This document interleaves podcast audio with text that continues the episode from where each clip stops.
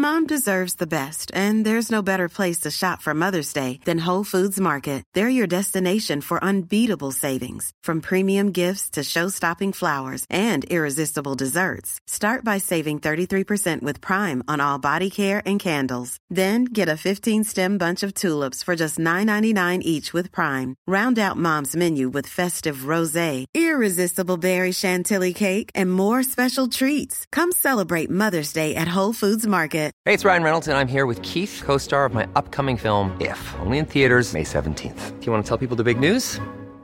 All right, I'll do it. Sign up now and you'll get unlimited for $15 a month in six months of Paramount Plus Essential Plan on us. Mintmobile.com slash switch.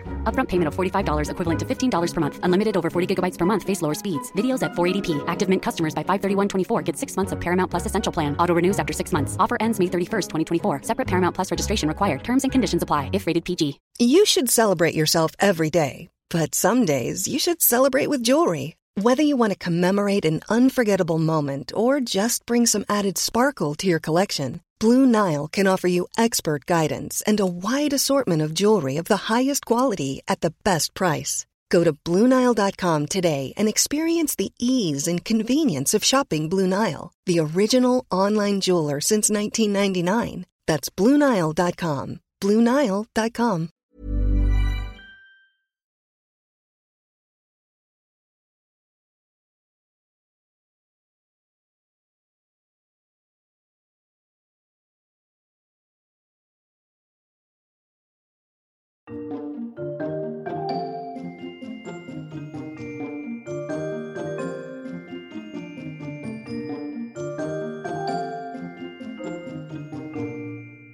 Hello and welcome to Travel Medicine. As always, I'm your friendly neighborhood internal medicine doc, Dr. J. Hey guys, this is Dr. Santhosh, your pediatric infectious disease doc and researcher. And we are sometime out of spooky season, I guess. well, uh, it can always be spooky season in your heart, you know. You know, I just yeah, uh, or I don't know if you take your heart and put it into spooky season, or spooky season goes into your heart. I I never understood the logistics of how that worked. I mean, I guess I could continue infusing spookiness into oh. myself. Oh my god! Next month, Doctor Josh, is this one of your world famous awesome segues? This is my carefully scripted and yet still not even remotely applicable segue to the episode. Yeah. it's the beginning of a new month, and I figured we would start getting back to basics. So mm-hmm. today's episode, we're going to look at something else that I think you and I have kind of ceased to think about. It's it's a feature of hospitals that, much like some of our other basic episodes, is so ever present that it doesn't even register with us anymore. Yeah, and you know we're we're in the developed world obviously we're you know we're uh, broadcasting live from the United States but this is one of the elements of medical care that is so essential that it is on the most it's on the most essential tier on the WHO medications or drugs. So this is one of these things that we think about we don't think about because if you're running anything anything that's medicine this should be available. I'll tell you josh it, because we're going to talk about i'm guessing like septic shock and this kind of thing uh, you know we talk about the antibiotics and fighting off the infection. But what we're going to talk about today i would argue is as important if not more important in that scenario for saving a life so let's get into it. This week we're going to be focused on Roman numeral four. oh wait, I'm sorry. No, no, IV, what? IV. IV. Yeah, there you go. yeah, we've done a few of these episodes, right? Because you've taught us about how you know some of the first intravenous catheters were created. I think like out of bamboo, uh, but we're I think we're we're being a little bit more focused this episode, right? On on one yeah, aspect. So I mean, we'll we'll touch let's let's go dust off the Wayback Machine. It's getting a lot of use this oh, year. Oh, yeah, yeah. We had to just for those of you who don't know or didn't know from just a little while back, uh, ironically enough, I um it might have been me. I think I left the keys in it and we we had to do more than just dusting it off when we finally like dug it up out of that. Anyway, I'm sorry. I won't let it happen And again. and I think we'll begin with a a classic nursery rhyme as we hop in the Wayback Machine to set our destination. Oh, okay, yeah. In 1492, Uh-huh. the Pope stroked out and needed to be transfused. Oh, that's not the usual one that we learn about, but yeah, that'll, that'll work. Okay. Is that is that not how the rhyme goes? Uh, No, no, I, I, I think it's Columbus sailed the ocean blue, 1492. No, no, no. He's not in this story Oh, because you see, in 1492, the Yeah. very first documented attempt at any kind of intravenous therapy was performed by a doctor caring for Pope Innocent VIII in Rome. wow. And the reason was after he had an apocalyptic stroke, not apocalyptic, apoplectic. Ap- apoplectic, yeah, yeah. Um, if in in Britain they might say apoplectic. So after having a stroke, the Pope fell into a coma, and the doctor, not knowing what else to do, gave him an infusion of blood from three young boys by joining them in anastomoses to exchange blood. So uh, kind of think like human centipede, but with arms. Yeah, to be very clear here, he he didn't take the blood out of those three boys and put it into a bag and then transfuse the bag. This was like vein to vein, right? Or vein to artery or something. Yes, it, it was uh, young boy vein to, or young boy artery to Pope vein. Anyway, look, Right. long story short, Yeah. it didn't work. All four died. oh god. And, uh, oh no. and the concept of IV transfusion is then absent from history for over a hundred years for Oh. no clear reasons. Well, okay. So this was this was one of these attempts that was so impactful, and this is a very human thing, right? We are more risk averse than we are, you know, reward hungry. So this probably freaked everybody out enough to be like, don't even think about trying that. I mean, look, historically speaking, if the first attempt at a treatment kills the Pope, No- probably you're not going to pursue that particular method yeah, yeah. for at least quite some time I- until you're in a more secular world. Yeah, and because it was, you know, not just oh there was lack of scientific method and there was nobody to say, oh maybe it wasn't, you know, that single attempt. Maybe we need to do this differently. But that thinking wasn't there. It was just that oh God probably doesn't want us to do this, like that kind of thing you're talking about. Like God just sitting there, like, all right, well, if that's how you want to do it, I'm taking my Pope and going home. IV therapy began to be explored again with the science of how to transfuse blood. Um, now, we'll just very briefly touch on this. The very first recorded attempt at any kind of blood transfusion using IVs was in the 1660s. Uh, and again, unsuccessful, but Sir Christopher Wren created the very first successful IV infusion device from a pig's bladder and a writing quill. So you know that old Shakespearean, you know, what's the difference between a raven and a writing desk? sure. Uh, well, if you combine the two of them, you can make an IV. Quill makes a, a ton of sense. I, I like that because it's got a you know hollow center. It's going to be made of I think keratin or something that would be a, a fairly inert substance, right? So it wouldn't provoke a you know like a immune response or an allergic response. So in 1658, this bladder and quill uh, concoction was able to successfully infuse a mixture of wine, ale, opium, and antimony into a dog's veins. So this was Whoa. clearly some uh, But why? why that combination? pain controlled pain control issue dog. Oh, okay. But the primitive equipment actually proved to be a problem. We learned that quills were too flimsy and delicate, and they couldn't be fixed into blood vessels easily without breaking. oh, okay. So next, silver was created as a IV, and the first successful transfusion between animals was done in 1665. Okay. And only two years later, in 1667, Dr. Jean Baptiste Denis gave the first successful animal to human transfusion Oh, with nine ounces of lamb's blood into a young man. and that's I, I mean I'm gonna go ahead and say that was probably a bad idea. I'm guessing that didn't go over well. Well, that one actually went well, Oh, but a okay. lot of the following ones that people did produced the very first blood transfusion reactions. Sure. And then Okay. the first snake oil artists with dubious transfusion practices. And look, the resulting deaths led French Parliament to ban all animal to human transfusions in 1668. So it had a good year in France and then was taken off the table again. But but Yeah. no such ban in England. So there was an animal to human transfusion there with no reactions Okay. and we got a few new devices uh, until it started coming up again with fear of adverse reactions. sure. Okay. And uh, again, 1668, blood transfusions were prohibited by the English Parliament in 1668 and the Vatican in 1669. And then again, another 100 years.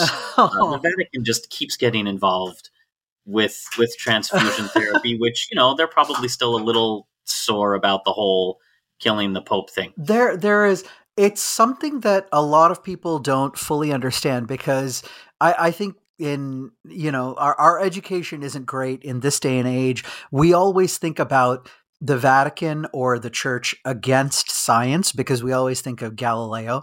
But the truth of the matter is the church was one of the biggest arbiters and patrons actually of you know scientific type advancement so they actually did look kind of overlook a lot of these types of processes. I wouldn't be surprised if, because the church is everywhere, right? It's all throughout Europe. I wouldn't be ter- terribly sur- surprised if they weren't the actual mode of communication by saying that, like, hey, it's been tried over here, it's been tried over here, it's not working. You know, please go ban it. You know, talking to England, talking to France, all that kind of thing. The royal academies, so to speak. So let's let's speed up a little. We'll fast forward to the 18th century, Okay. um, just because I want to mention this particular gentleman for his delightfully appropriate name. is it stick or is it poke or? Uh, oh, that's not a bad one either. okay. Uh, no, in 1796, okay. Dr. Philip Syng Physick. uh, Oh. H Y S I C K. okay. Very nice. Yeah, physic is it's the concoctions that were used. It's where we get the term physician from. Yeah, so Dr. Philip Syng Physick, known as the father of modern surgery, became the very first to suggest human to human transfusions. Remember, animal to human transfusions had been banned twice by the church Sure. and by the parliaments of at least two separate countries. Okay. like like big time no. Like yeah. Uh, Okay. But this guy's like, what if we put it from one human into another human? And the church is like, we already tried that with three young boys. And, Sure. and Physick was like, no, no, but hear me out. sure. but what if we did though? And then, shortly after this was proposed, Dr. James Blundell did not blunder it. A. British obstetrician Uh-huh. performed a series of human blood transfusions for postpartum hemorrhage between 1825 to 1830. Okay. He did 10 transfusions over this time, five of which were beneficial. Uh, Okay. five of which were beneficial. Oh, oh, uh, you know what? 50% in terms of, because I'm guessing these were all like life saving or attempt to save a life type of a thing, right? So, given that probably all of them would have died, all of these folks, 50% mortality or, or success rate is pretty damn good. Yeah. So now we kind of reach an area where we can start digging a bit more into history. So now you know that was the beginning of just infusion therapy in general and focused on blood.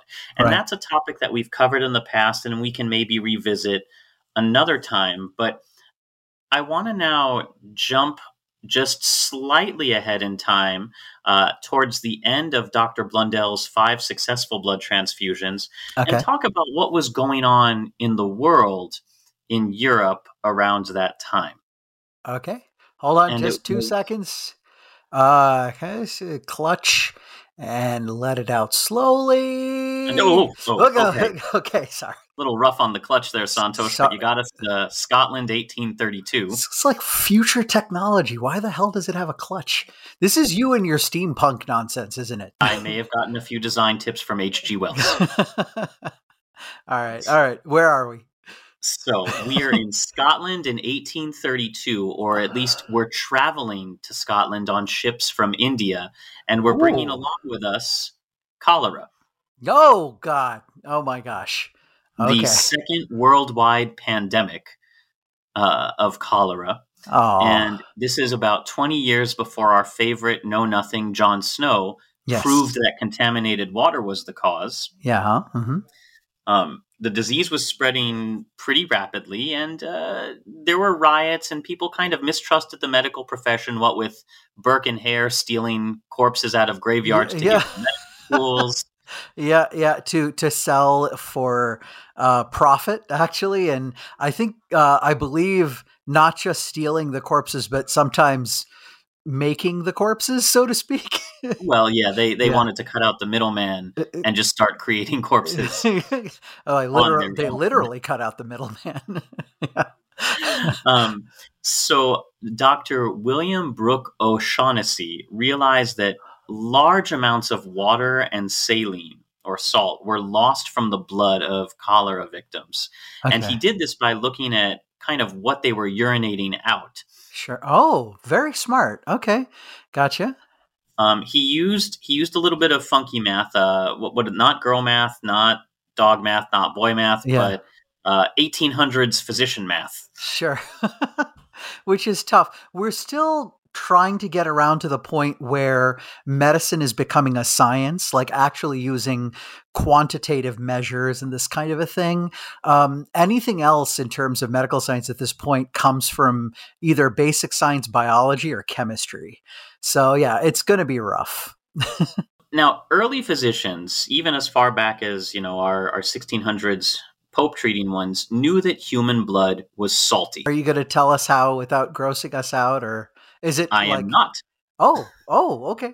But just just look, listen. You ever bitten your tongue?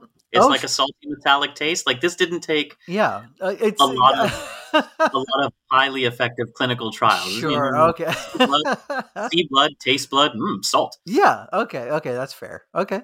1831, we have a devastating strain of cholera that started along the Ganges River, Yeah. spread mhm. rapidly overland into China, Iran, and Russia before it came on the trade routes into Europe.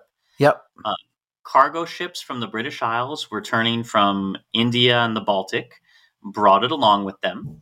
And young Irish physician William Brooke O'Shaughnessy was safely in Edinburgh, far from the epicenter of cholera. He was 22 years old and confident that chemistry would lead to the application of the cure. So he traveled all the way to the center of where the outbreak was to immerse himself in what was going on. Hopefully not, you know, physically immerse yourself. For anyone who's thinking about why the hell did it go like this, basically, if you didn't have good germ theory and bad hygiene or anything like this, the person with cholera is going to poop out all of the bacteria around them and all that needs is just a few of those bacteria to you know get on someone's hand and then in the mouth. If there's a shared water source that gets contaminated that way you are in trouble very quickly. So that means a closed system josh like a, a ship right where the only water source is the shared water barrels and stuff you can get these spreading damn quickly which is why i will never go on a cruise Oh, we have thoughts about cruise. yeah But so, as we said, key to his work was the notice that water, sodium, chloride, and bicarbonate had been leached from the blood, lost in the stool, and he published these findings in the Lancet, um, which here is straight from his his study. The indications of cure are two in number, vis-a-vis First, to restore the blood to its natural specific gravity. Okay. Oh, oh, okay. That's nice. All right. Second, to restore its deficient saline. The first of these can only be affected by absorption, imbition, imbibition, Okay. like imbibing, Imbibing, or, by the, okay. or by the injection of aqueous fluid into the veins. Oh, okay. So now he's thinking, he's thinking, he's like, I can either, you know, get it in the into them with their mouth and they can absorb it, but if they can't do that, maybe I can just replace it straight in. We were interested in O'Shaughnessy because he kind of deduced that it needed to be replaced, but the real hero or protagonist of this particular story or episode is a gentleman by the name of Dr. Thomas Latta, and we like him a lotta. Yeah. yeah, we should. What did he do? Because less than two months after the Lancet publication, he was he took up the idea of replacing fluid directly, mostly because uh, a lot of physicians had attempted rectal delivery of salt solution for resuscitation. Oh, uh, like an enema type of thing. Yeah. Okay. Yeah, so they're like, okay, well, people are losing a lot of water out of their rectum from Okay. cholera. Sure. What if we just, you know, uh, made them butt chug it back in? Yeah. Okay. Gotcha. Well, and the the colonic mucosa, so the the you know the the the lining of the colon is actually kind of tailor made for liquid transport from the intestinal lumen into the bloodstream. So it's not a bad idea. his solution was to then instead of injecting it or giving enemas to replace it directly through the veins Okay. All right. So let's give this a try. Sure. so let's let's read a little bit about the letter he sent first and then i will tell you uh, what he what his results were and there's just some delightful old-timey language so i, I have to go into the article proper Oh yeah, old timey medical speak is the best medical speak in my opinion.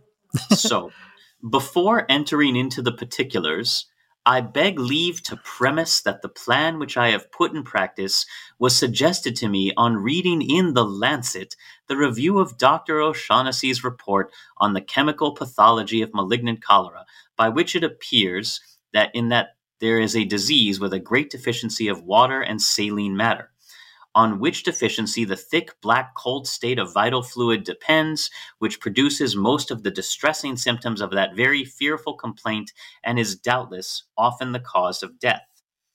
Finding thus that such in common with all the ordinary means in use was useless or hurtful, I at length resolved to throw the fluid immediately and directly into the circulation. In this, having no precedent to direct me, I proceeded with much caution. The first subject of my experiment was an aged female on whom all the usual remedies had been fully tried. That would have been leeches and enemas Oh dear. without producing without producing one good symptom the disease uninterrupted holding steadily on its course she had apparently reached the last moments of her earthly existence and now nothing could injure her indeed so entirely was she reduced that i feared i should be unable to get my apparatus ready ere she expired oh man. i mean who's got time to type those kind of notes on epic Yeah, exactly. Uh, this was this was handwritten. I absolutely love it. So he's saying, "I've read this stuff. Uh, I'm I'm really grateful for Dr. O'Shaughnessy. Here's his credit, and this is what he talked about in terms of the missing components. This is what I was able to put together. And here was a person. We tried to save them from cholera." I have no other recourse, so I'm going to start trying experimental stuff, but I'm going to base it on some really really good observations. And that that last bit in there for those who don't know or maybe even younger people is like I I I know what to do, I know what to put together and I have to shove this into her veins, but I have to make it and I don't know if by the time I finish making it she's going to be alive or dead. But let's give it a go. what he did is he had his own uh, kind of solution that he had created and he injected it directly into the basilic vein. Santhosh, how good's your anatomy? You remember where the basilic vein is? I only know this because this is one of the ones that we use quite often when placing like a PICC line, Josh. So a peripherally inserted central catheter. So it, it usually goes into the arm. So eh, the basilic vein is one of the confluences that starts in about, I'd say like the the mid upper arm, like around where your bicep is. Yeah. So it is it's one of the ones that traditionally, if you've ever had your blood drawn, that's probably one of the ones they're taking. It's very, very easy to find. Yeah. It it shows up kind of in a shallow spot um, by your the crook of your elbow, which is where people usually aim to draw blood. And it runs from the if you're holding your arm with your thumb facing toward the outside, yeah. it traces from the outer part of your arm working its way all the way down towards your pinky. So it yeah. starts on the thumb side up near the shoulder, then crosses over around the forearm and terminates right around your pinky. Yeah, so it it crosses, it goes diagonal like that. Yeah. Now, uh, going back to Dr. Latta's letter, he provided a lot of detail. Ounce after ounce was injected, but no visible change was produced. Oh, Still wow. persevering, okay. I thought she began to breathe less laboriously. Okay. When soon the sharpened features and sunken eye and fallen jaw, pale and cold, began to glow with returning animation. The pulse, which had long ceased, returned to the wrist. At first oh. small and quick, by degrees it became more and more distinct, and in the short space of half an hour, when six pints had been injected, her extremities were warm, and every feature bore the aspect of comfort and health. Yay! Oh, that's so good. Oh my god, I love every bit of that. the patient then died after her diarrhea recurred. Ah, oh, fudge. Oh well. At first, but but Dr. Latta persevered. Okay. Well, because first, there was there was a positive result at least for a, a time. Yeah. Mhm. Yeah. Um so at first, there is but little felt by the patient, and symptoms continue unaltered, but the improvement in pulse and countenance is almost simultaneous, and the livid hue disappears with the warmth of the body returns. The second patient he described, giving this treatment to, survived after receiving 330 ounces. Now, for those of you playing doctor math at home, that's over nine liters so nine Whoa! Okay, so he replaced basically this entire person's blood. that's that's no. about the blood volume. Actually, it might be a little bit more than the blood volume of an, an average sized human being. Now, this was given nine liters over 12 hours instead of six pints over 30 minutes. Um, and in 48 gotcha, hours gotcha. of receiving the treatment, the patient smoked her pipe free from any distemper. Now, this was revolutionary. No one had managed to really treat cholera successfully. You either survived it or you didn't. And of course, this was then predictably controversial, as most, you know, momentary Johnny on the spot treatments in medicine tend to be. Mm-hmm, mm-hmm. Lancet and the London Medical Gazette in 1830 were filled with reports. People both enthusiastic, skeptical. Um, but after this malignant cholera epidemic subsided, the treatment wasn't really used again, and we kind of didn't see it made use of for about another 50 years yeah. until the early 1880s uh, when it was done to resuscitate patients with hemorrhage. Okay. All right. So um, it's, it's, coming along now. We've we've got a few. Uh, we're we're stepping towards what would become modern practice. It sounds like. Yeah, we are. We're we're getting there. Um, okay. Now we got you know better needles and syringes in the late 1840s and 50s uh, the introduction of anesthesia. So everything was starting to kind of make use or or speed up. So now let's talk briefly about the evolution of supportive fluids. Although I, I will throw in just one or two other facts before we get into the creation of IV fluids. In the early 1900s, after we had sort of worked out a lot of the kinks of making this saline solution, IV infusions were housed in just open containers, which were covered with gauze to prevent contamination. Just think like an upside down milk jug. Yeah, like, like a tub. Uh, it, it, it would have been difficult because you still have to the in order to get it to flow, we didn't use a pumping system, right? So you have to use gravity. So you have to, and I'm I'm guessing glass in this case. You'd still have to, you know, get it up above a person's, you know, height. So it, it was glass because plastic didn't exist yet.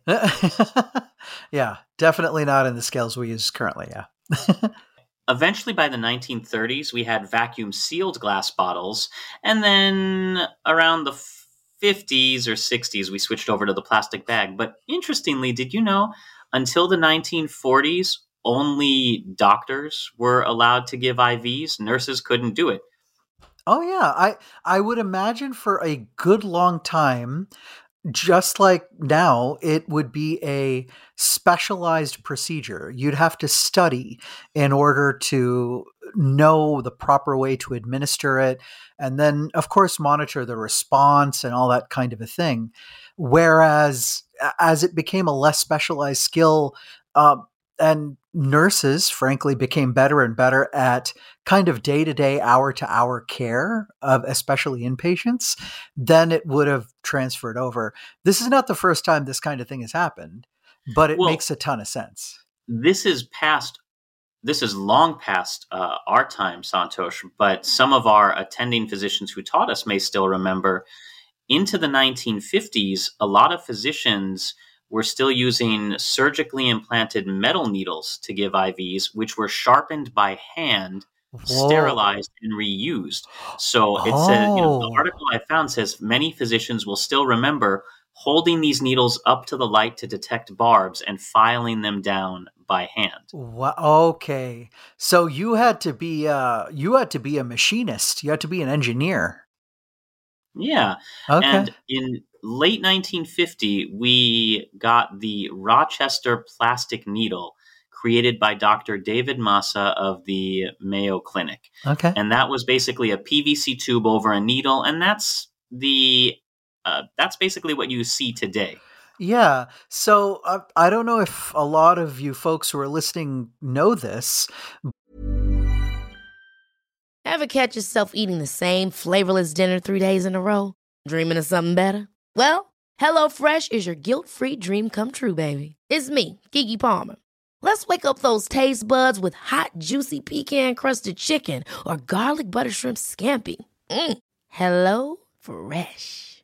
Stop dreaming of all the delicious possibilities and dig in at HelloFresh.com. Let's get this dinner party started. Life is full of awesome what ifs, and some not so much, like unexpected medical costs. That's why United Healthcare provides Health Protector Guard fixed indemnity insurance plans to supplement your primary plan and help manage out of pocket costs. Learn more at uh1.com. But you, you still have what's called the stylet or the, the metal needle that when you place an IV catheter, so we no longer call them IV needles, it's IV catheter. So you still have the steel part in the in the center. You push that through and that that pokey part is the one that allows you to get into the blood vessel but then that's actually withdrawn and the rubber flexible tip is the one that stays i think it's about maybe uh, two centimeters josh uh, inside of the vein. That's the part that dwells in there and then that way you don't have to have a piece of metal sticking. The the plastic can flex along with the vein and move around in case you know the positioning and that kind of a thing.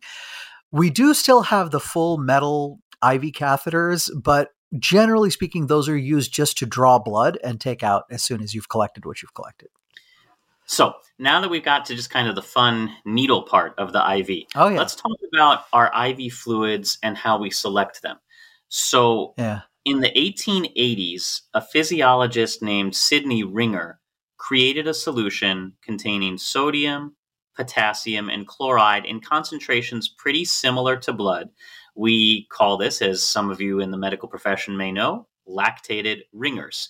Okay. Although it wasn't lactated until the 1930s Okay. Oh, when so it when, was uh, it was Ringer Alexis solution. Hartmann- yeah, it was Ringer solution, and then in the 1930s, Alexis Hartmann added lactate to prevent acidosis in pediatric patients. So it's Oh, a buffer for acid Mhm. and prevents changes in pH. Okay. With the development of blood fractionation in 1941, the very first time albumin was used to resuscitate patients who were burned during the attack on Pearl Harbor. So, the very first use of human albumin in IV infusion was the same year of Pearl Harbor.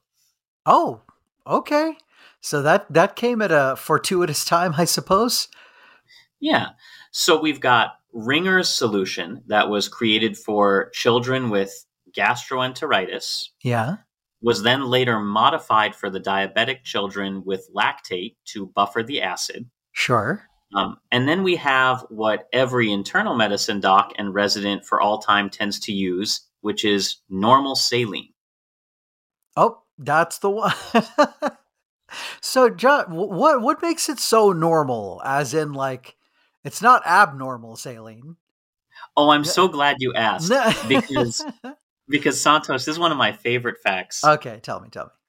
it's a typo. Come on. No, wait, it gets better. this is we're, we're talking we're going on you know close to what 70 years of this Oh no. gosh,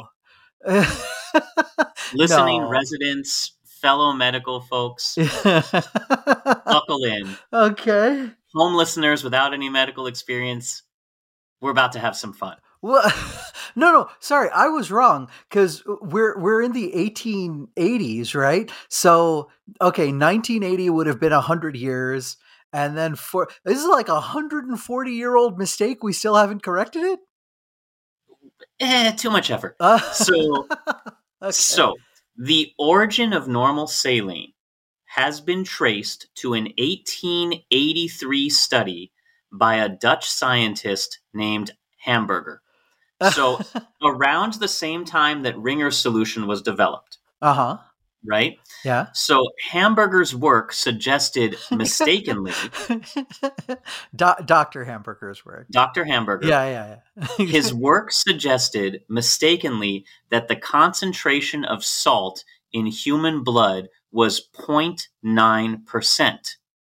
oh, okay, gotcha. And percent in this case, when you're dissolving a solid in, into a liquid, um, 1% is one gram dissolved in a hundred milliliters of your solvent. So this would be 0.9 grams per hundred mils.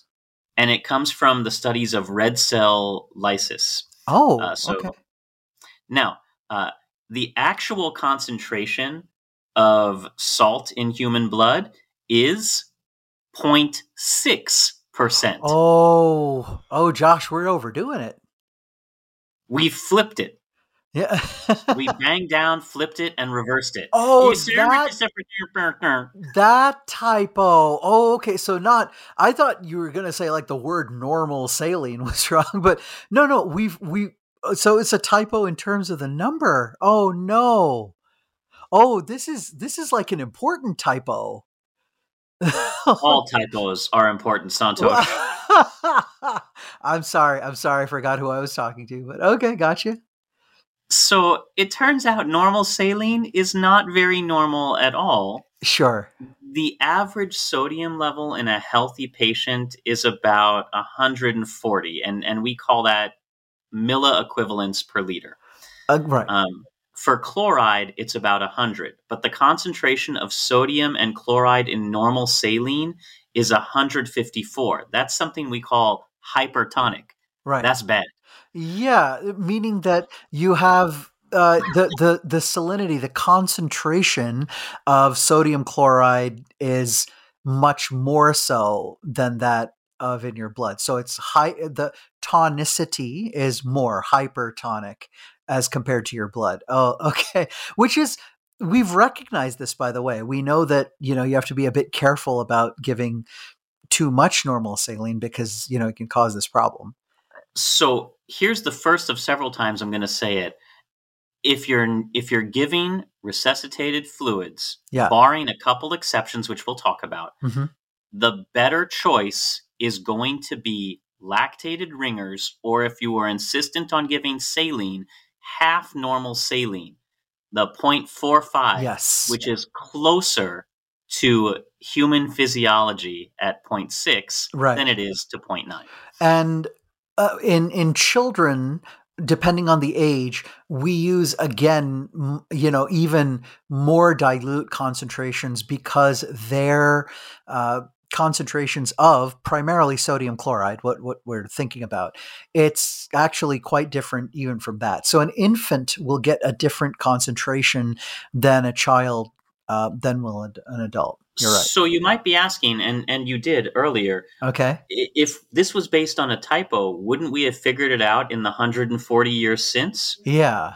Well it turns out that in the 1990s uh, scientists showed that the high level of chloride in normal saline could make the blood acidic which you know Yeah. can disrupt a whole bunch of biochemical processes so they're like all right well you know it can make blood acidic that's probably not good and they kind of put that out to the medical field and they're like yeah but normal saline's just so easy to order It is, So- and and actually in easier to manufacture as well, which is why I believe it's quite cheaper uh, here in the United States. So then we get to 2012 with sort of the first study looking at this. And Yeah. researchers examined a database of patients who got either saline or a balanced solution like lactated ringers during surgery. And they compared complications and mortality between the groups. And mortality was 2.7% higher in those that received normal saline. Gotcha. Um, okay. Then Australian physicians showed that ICU patients who are most likely to need fluid resuscitation, given chloride rich fluids like normal saline, had nearly double the rate of kidney injuries compared with those given balanced fluids. Still not enough for you? In 2013, another study showed increased mortality and longer hospital stays among all surgical patients who got normal saline. And in 2014, researchers at Duke found that septic patients had a 3% increase in mortality when treated with saline. Right.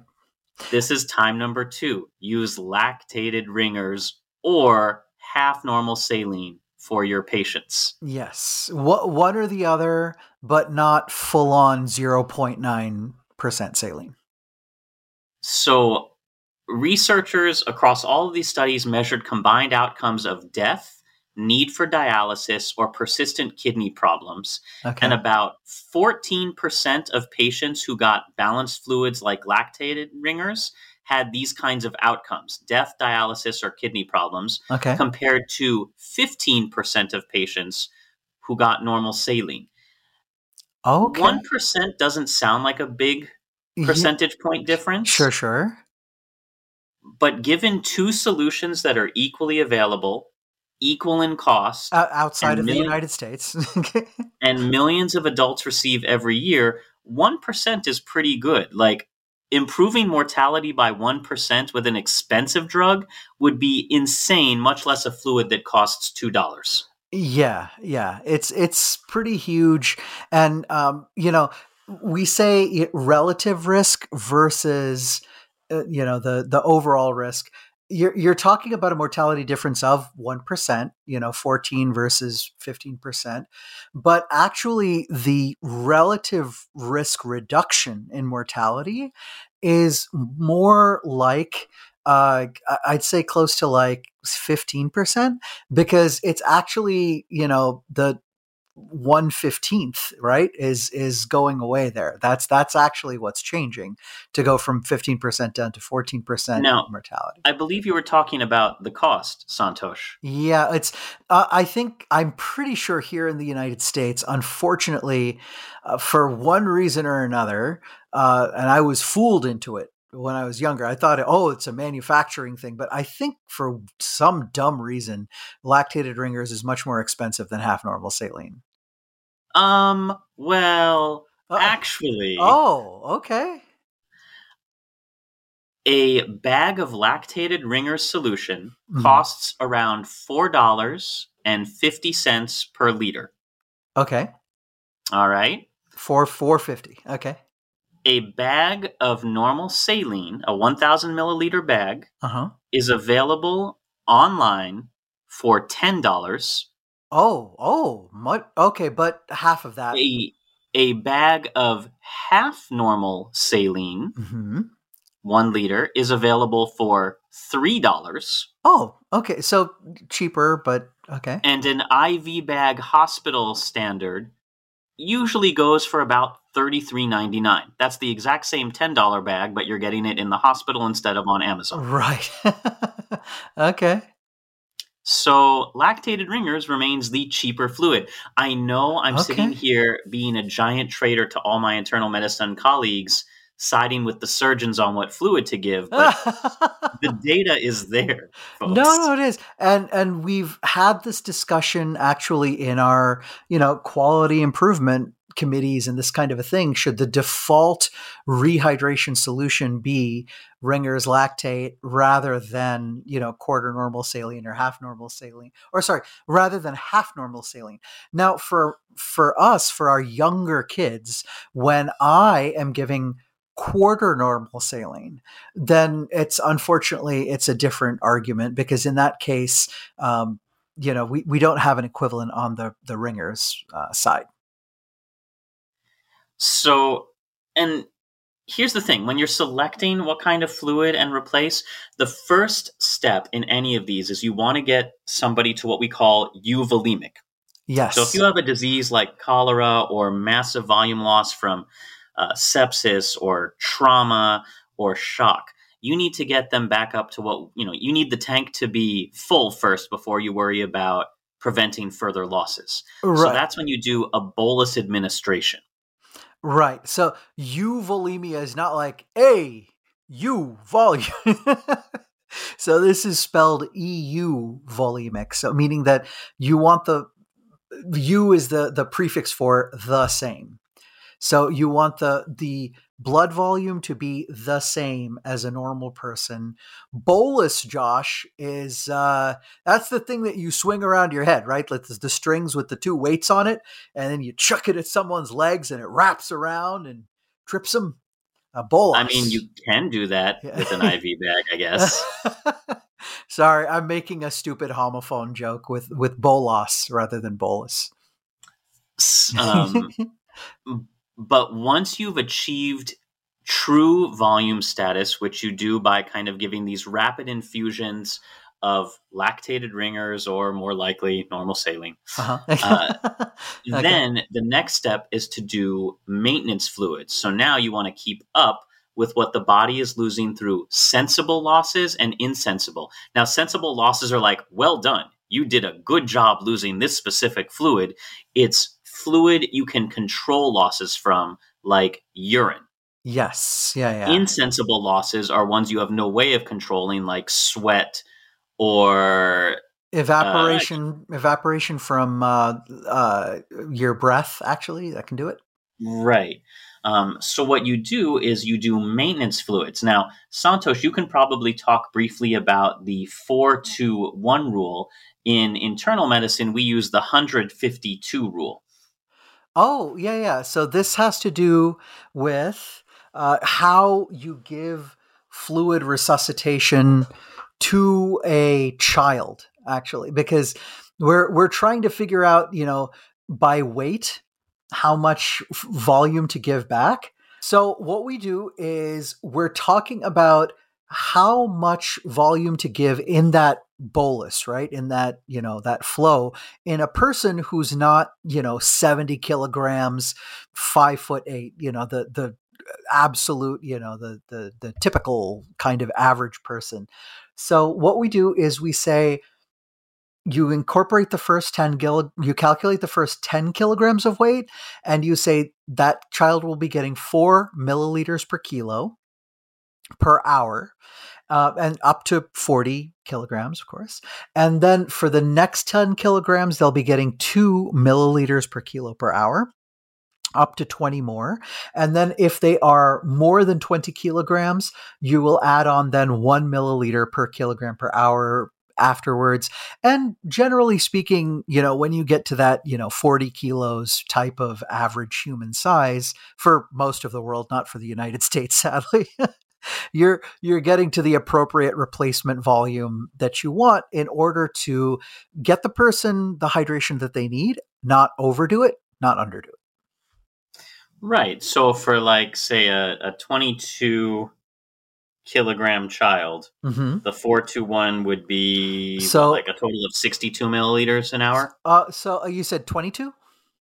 Yeah, 22. Yeah, exactly. Yeah, exactly right. So four mils per kilo per hour for the first 10, 40 two mils uh, for the next 10 so that's 60 in total and then two more so yeah 62 milliliters per kilo uh, milliliters per so, hour right so it's not like you say okay we're going to give you 40 milliliters oh it's been an hour let's change you yeah. calculate the weight and then say all right we add up all these numbers based on weight mm-hmm. and this is the rate of infusion to maintain anticipated losses um, right now, now Santhosh, I don't, were you aware that there were exactly zero clinical trials to come up with this rule? Yeah, this this was kind of a uh, not back of the envelope, but a very well educated mathematical calculation in terms of the percentage of body weight that would be blood or, or intravascular fluid and then you know uh, the the weight of the kid and I believe at that time we found that weight was a better correlate than any other it metric. Was, they just took the adult rule and adjusted for surface area. Oh, there we go. Yeah. that's that's it. Yeah. They're like, well, babies are tiny people, so let's look at the adult rule and just figure out what the surface area of a child is and adapt it yeah. based on that. and um, mind you, it's not perfect. And there are other rules that we use for teeny tiny babies like our, our infants that are you know 1.5 kilograms for instance you know these these little little things and we still have to make judge uh, adjustments based on the child's uh, kidney function, etc. Of course, when you've got patients who are very thin or very large, some of these idealized weight guidelines don't apply anymore because you're going to have people who have more or less surface area than the standard human. Yes, exactly. And the unfortunately, Josh, the uh, obesity epidemic, amongst other things, is horribly shifting the metrics should. It's differences in uh, body surface area after you exceed a certain weight as per the height of a child. So, for instance, yeah, if you have a little like a three year old that's, you know, only a, you know, a foot, a couple of feet tall or, you know, less than a foot, you know, a couple of feet tall, but they're, you know, just round, there's globular, then the body surface area metric is going to be much different. and so this um, this won't hold as well. And unfortunately, I do have to worry about obese three year olds now. So, a, a, couple of final pearls as we infuse the last of this drip of knowledge. And you'll often hear the terms, at least in, in medical school, for resuscitation using colloid or crystalloid fluids. Do you know the difference? Yeah. So crystalloid fluid is going to be like your normal saline, your lactated Ringers. It's going to contain, you know, a fluid with some ions in it, you know, sodium chloride, this kind of a thing. The colloid, I believe the big difference is you're going to have some protein or tissue, I believe, right? So the, the colloid that I usually think of that we give for fluid replacement would be albumin. Right. And crystalloid fluids are about 99 and three quarters percent of the time better to use. Uh, one, albumin's more expensive, even though it has been determined to be safe in most critically ill patients. What we've seen is the use is associated with increased mortality in ICU settings, as well as specifically in patients with traumatic brain injuries. Um, so crystalloids like normal saline and lactated ringers are inexpensive, uh, but it also gives you a lot of edema because that colloids have protein that'll keep the fluid in the blood vessels. Yeah. Crystalloids will kind of redistribute. So if you're focused on just pumping as much fluid into somebody to rehydrate them, that fluid will leak out or sneak out of the vessels if it doesn't have pro- enough protein to keep it in. And that can lead to things like swelling in the legs, buildup of fluid in the lungs, um, Right. or even in the interstitial spaces that could cause problems later. Yeah, this is this is what you see most commonly when you're aggressively trying to rehydrate a person who's in septic shock. So you do have, you know, all the fluid losses that we worry about, intestinal and urinary and all that.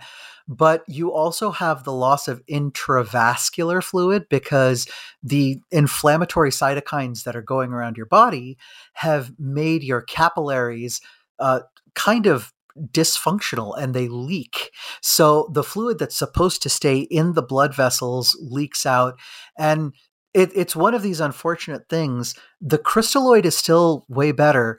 You would think that you could add back that osmotic pressure by giving the the albumin and things. But the truth of the matter is, Josh, it doesn't nudge the mortality too too much. So albumin is really reserved it should be reserved for those folks who are in shock or who are dehydrated and who are also, you know, protein deficient. You know, they're lacking albumin for other reasons. Now, as we, there's one other person I should mention as we're talking about IV infusions. And this starts in the 1960s when IV infusions finally were kind of a more ubiquitous sight across all hospitals. It only took us, what, you know, several hundred years to accept IVs. Mm-hmm. And then a doctor known as John Myers started injecting patients with a cocktail of vitamins and minerals. Oh, okay. Now, his exact formula was lost on his death in the 1980s. It was a secret recipe like the Colonel's 11 herbs and spices. Oh God, he never wrote it down anywhere, huh? but uh, a lot of his patients came to an author, Alan Gaby, and uh, between the author and several experts, they came up with a modified version that's pretty close. That includes vitamins B and C, Mm-hmm. magnesium sulfate, calcium gluconate, and selenium. Okay. Now, does any of that sound vaguely familiar to you? Because it's used in two different settings C- calcium. Tell me that again. Calcium gluconate. magnesium sulfate, vitamin B, vitamin C, and selenium. Uh, the magnesium sulfate, I believe, is just straight up Miralax. Um, what if I tell you that the color Yeah. of this cocktail Oh, hold- is it- makes is the it- IV yellow? makes the IV yellow? Oh, oh, oh, is this the banana bag? This is what's The- called in the hospital affectionately the banana bag. Okay. oh, this is this is a micronutrient infusion. Yeah, you you give this the uh, I mean, it is important to give in in cases of true like you know medical care, but I think it it kind of gained fame as a hangover cure. For like, I think it's it's available, uh, you know, in outpatient clinics in Las Vegas as a hangover cure. So sit down as, as I tap as I tap the podcast seat next to me. Okay. D- Yeah. he made the banana bag. He made the banana bag. It's also called Myers Solution. Sure, okay. Well, excuse Dr. Myers. Okay. So we should probably give it its proper name rather than the goofy In- ass. Yeah. in a hospital setting, Yeah. the banana bag is used predominantly to treat people withdrawing from alcohol Yes. because a lot of these folks have had such chronic long-term use of alcohol that they are depleted in those specific electrolytes and that can cause neurological problems such as difficulty with balance, Yeah. speech, coordination, and memory. Its frequent use to treat withdrawing alcoholics probably is associated with its believed ability to cure hangovers. Which is uh, unfortunately, I, I think the proof is not quite there. Which is inaccurate because, okay. and listen closely, uh-huh. rehydrating with IV fluids alone won't cure a hangover because dehydration is only one component. No matter how many electrolytes or vitamins or natural organic materials you want to say you're adding to the bag. So, dehydration is not the basis for a hangover, it's the toxic metabolites of alcohol that are responsible, and they are not going to be excreted in the urine more rapidly than with intravenous fluid. Right. They are filtered very effectively by the kidney as long as you're not so ill that your blood pressure is low. And IV fluids do not make your liver work any faster, which is how your body breaks down the alcohol in your system. Hangover treatments are not covered by health insurance since they aren't medically necessary or provided in a medical setting. So you're paying anywhere from $100 to $400 for what is essentially a bag of colored fluid. You would be much better served by drinking a sports drink directly because taking fluid orally is always preferable to inserting it into your veins, your rectum, or however else you think other than your mouth you would like to take it. There you go. Yeah, the what it does work for is, you know, vitamin, electrolyte, etc. replacement when you're worried about a person going into delirium tremens or the neurological consequences of withdrawal. So that that's important. But if you're just trying to get over your headache and the horrible feeling of getting absolutely slammed last night, this isn't going to make things go faster.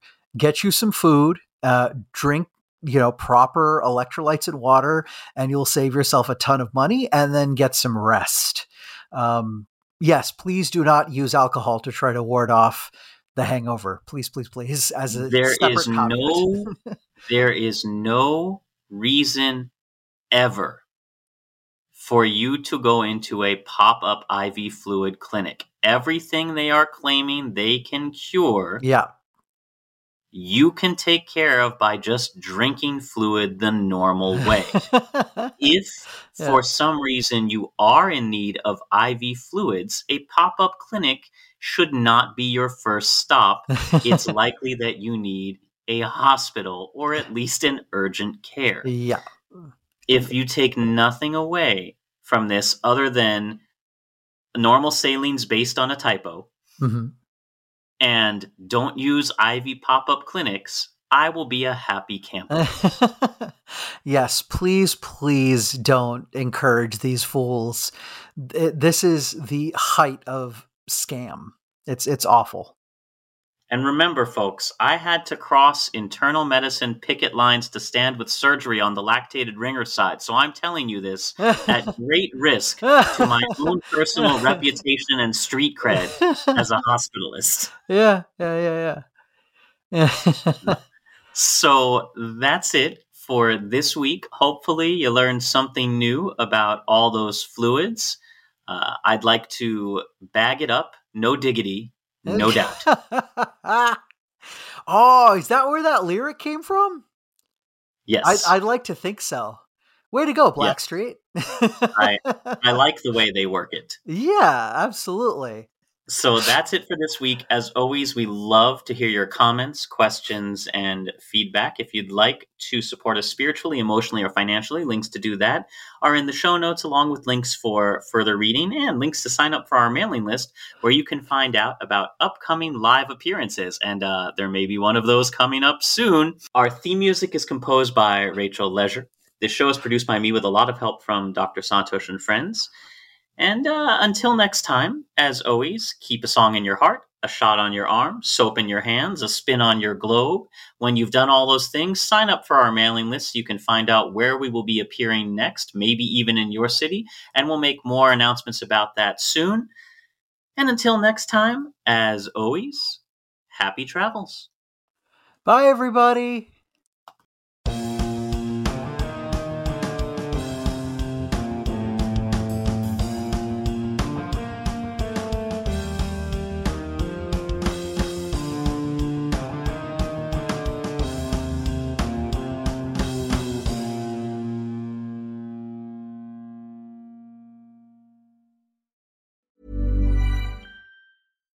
Deserves the best, and there's no better place to shop for Mother's Day than Whole Foods Market. They're your destination for unbeatable savings, from premium gifts to show-stopping flowers and irresistible desserts. Start by saving 33% with Prime on all body care and candles. Then get a 15-stem bunch of tulips for just $9.99 each with Prime. Round out Mom's menu with festive rosé, irresistible berry chantilly cake, and more special treats. Come celebrate Mother's Day at Whole Foods Market. Mom deserves the best, and there's no better place to shop for Mother's Day than Whole Foods Market. They're your destination for unbeatable savings, from premium gifts to show-stopping flowers and irresistible desserts. Start by saving 33% with Prime on all body care and candles. Then get a 15-stem bunch of tulips for just $9.99 each with Prime. Round out Mom's menu with festive rosé, irresistible berry chantilly cake, and more special treats. Come celebrate Mother's Day at Whole Foods Market. Planning for your next trip? Elevate your travel style with Quince. Quince has all the jet setting essentials you'll want for your next getaway, like European linen, premium luggage options, buttery soft Italian leather bags, and so much more. And is all priced at 50 to 80% less than similar brands. Plus, Quince only works with factories that use safe and ethical manufacturing practices. Pack your bags with high-quality essentials you'll be wearing for vacations to come with Quince. Go to quince.com/pack for free shipping and 365-day returns.